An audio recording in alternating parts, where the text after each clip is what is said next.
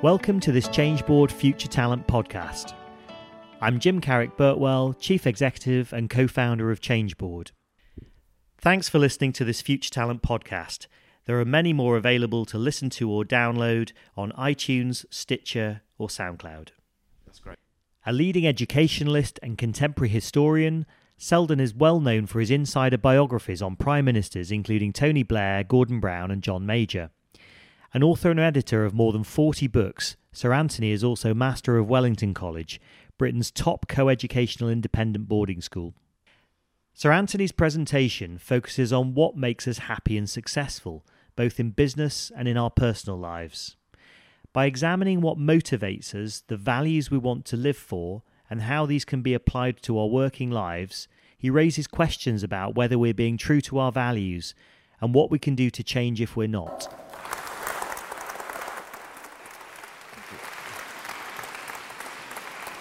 Well, it's very nice indeed to uh, be here now. How are you all feeling?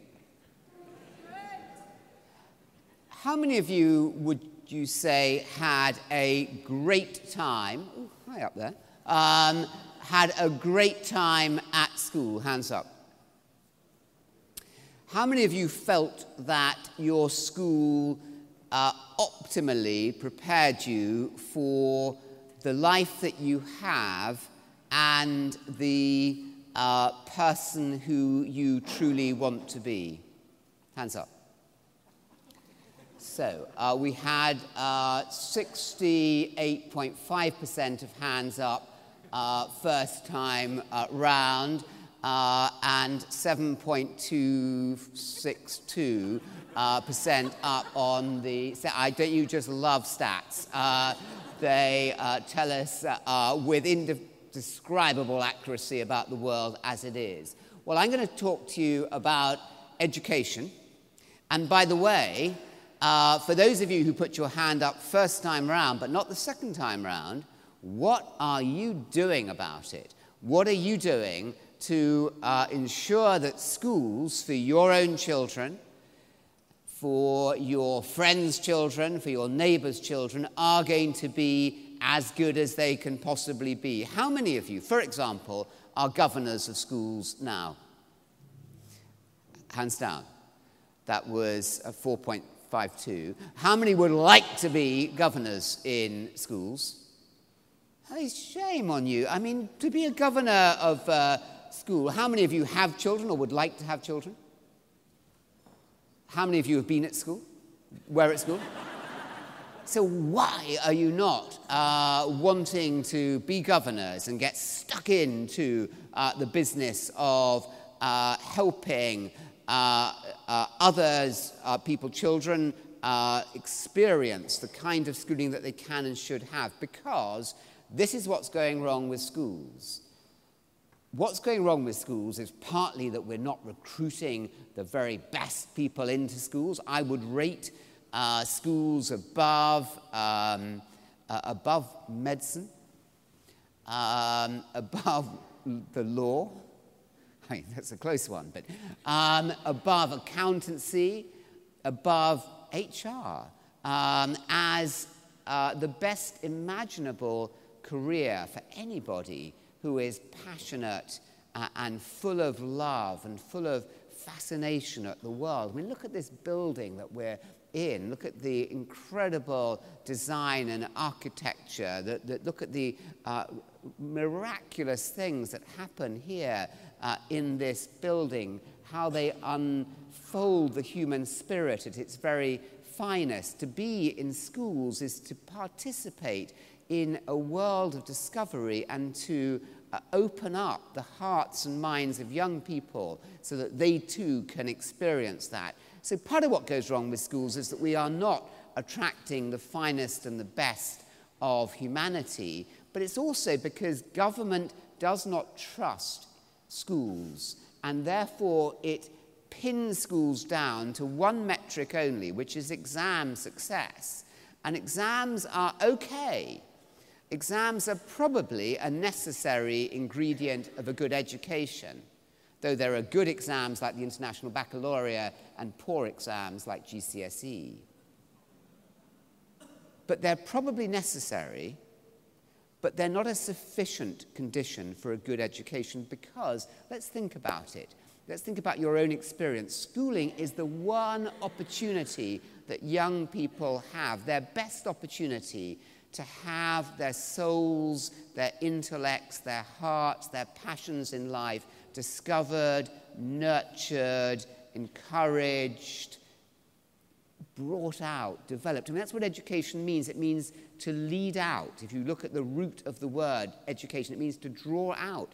And yet, most schools don't draw people out in a process that should continue for life. Most schools narrow people down to a finishing point that is their GCSE or their A level grade, and then they think, tick, job done. I'm now educated. You're not. The educated person is learning till the day that they die. The great teacher is learning till their last day in the classroom. The great human being, the great professional is, is eager, desperate to learn. and that's what schools should be doing. And they're not doing that partly because they are giving a very narrow version of what it is to be an educated person. Now, we are all born with these eight different aptitudes or intelligences. Look up the word of Howard Gardner. Uh, and schools concentrate on just two of these eight intelligences the logical and the linguistic. But there is also the creative and the physical. There's also the social and the personal. The personal means to be an intelligent person. There's also the moral and the spiritual. These are things which are not well done in our exam ridden education. And this is where character comes in very, very much. Now, I want you now to just chat to your neighbor about what you think uh, are the values by which you uh, lead your life. Just, just chat to your uh, neighbor. Do, do, that now. Uh, what are the values by which you lead your life?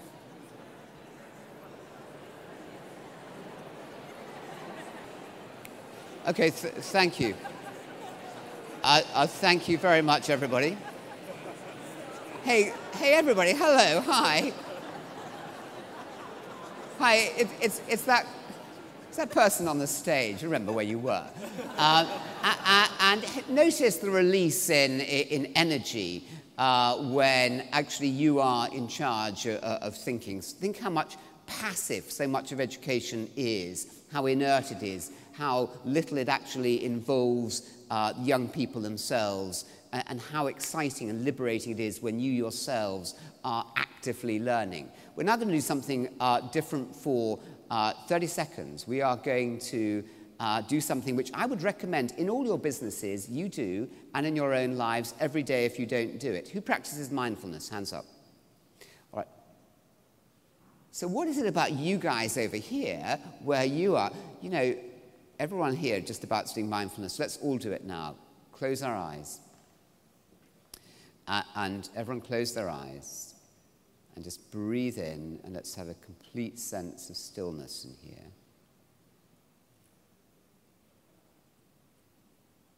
Mm, you can just complete stillness, let the laughter, let the embarrassment go. They're only fleeting, insubstantial emotions. Connect with the depths inside you.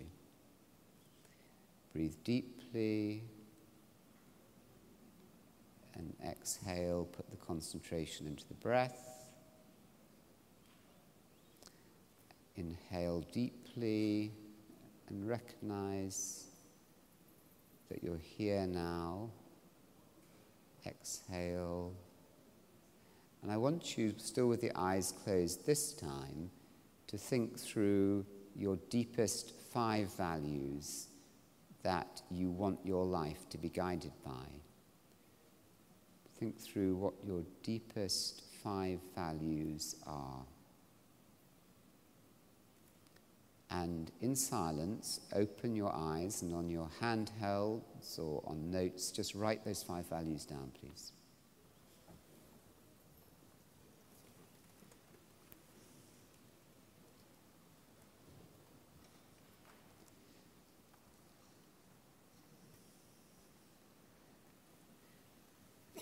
From the deepest core of your being, what are the five values that you want to be remembered by?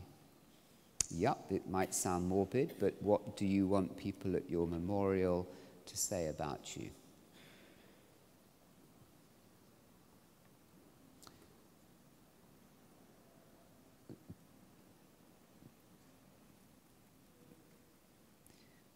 What from the core of your being are your true values, not necessarily the ones you live, but the ones that you aspire to live by. And then just put a score by them in honesty and not sharing it with anybody, though you might want to share it tonight with loved ones. How far from naught to 10 are you actually living out these values? From naught low, 10 high, are you living them out?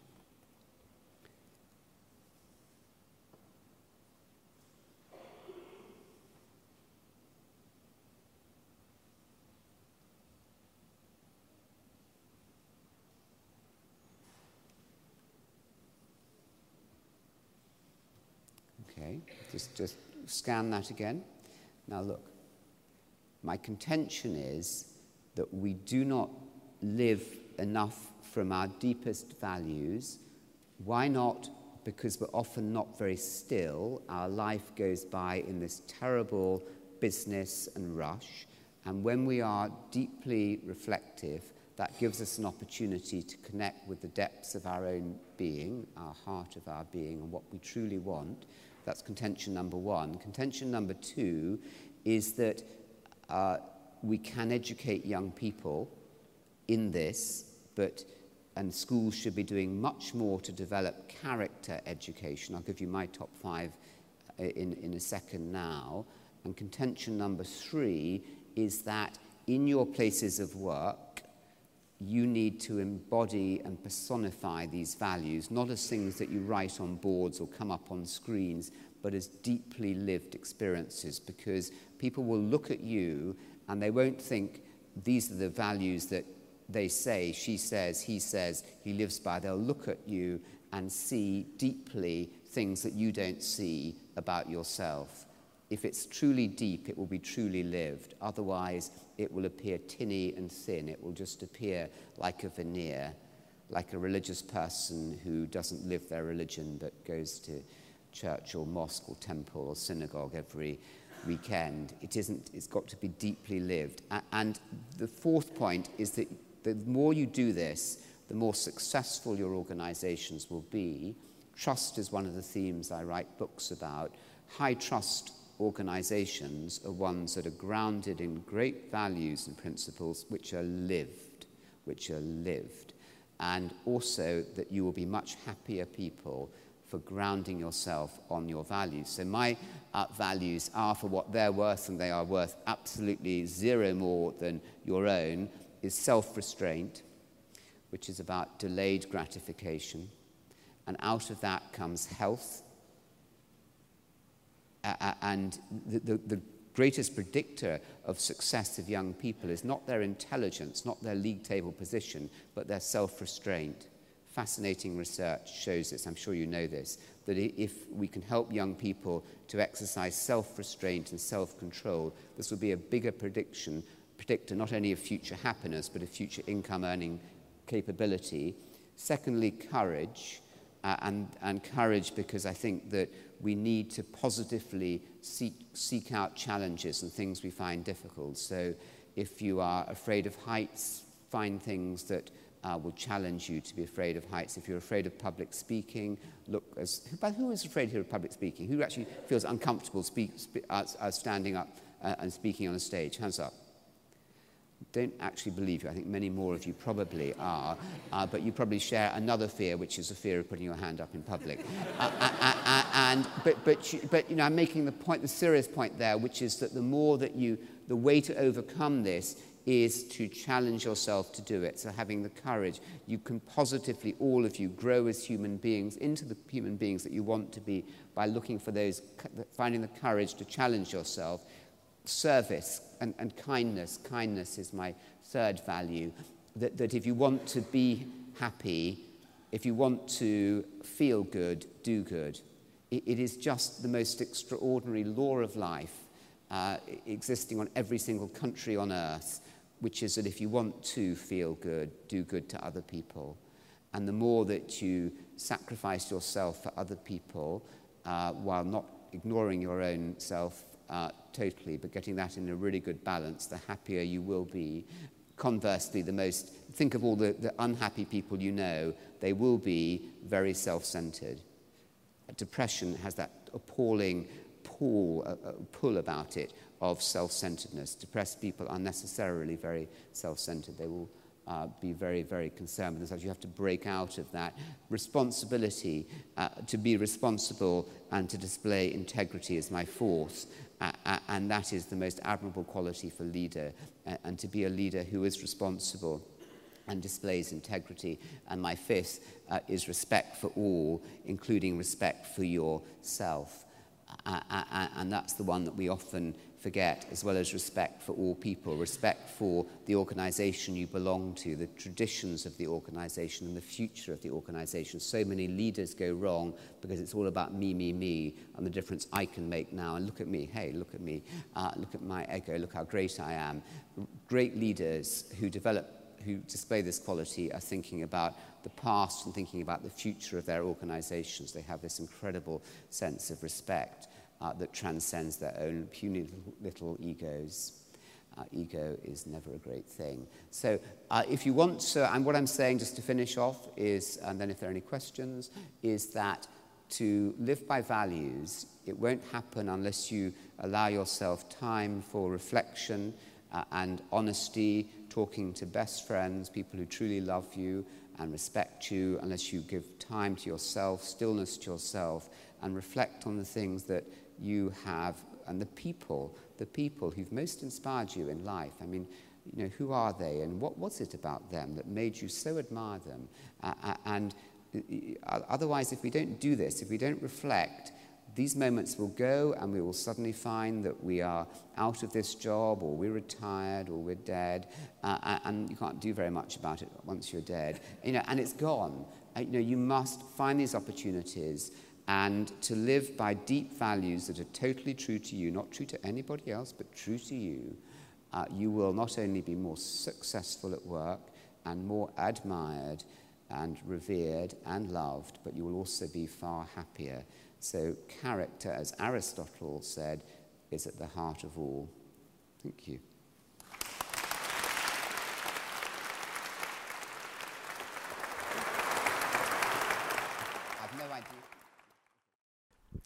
Thank you for listening to this Changeboard Future Talent podcast. To register for your place at this year's Future Talent Conference on March the 22nd in London, where we'll explore the theme Skills to Thrive in the Fourth Industrial Revolution, visit ftconference.changeboard.com.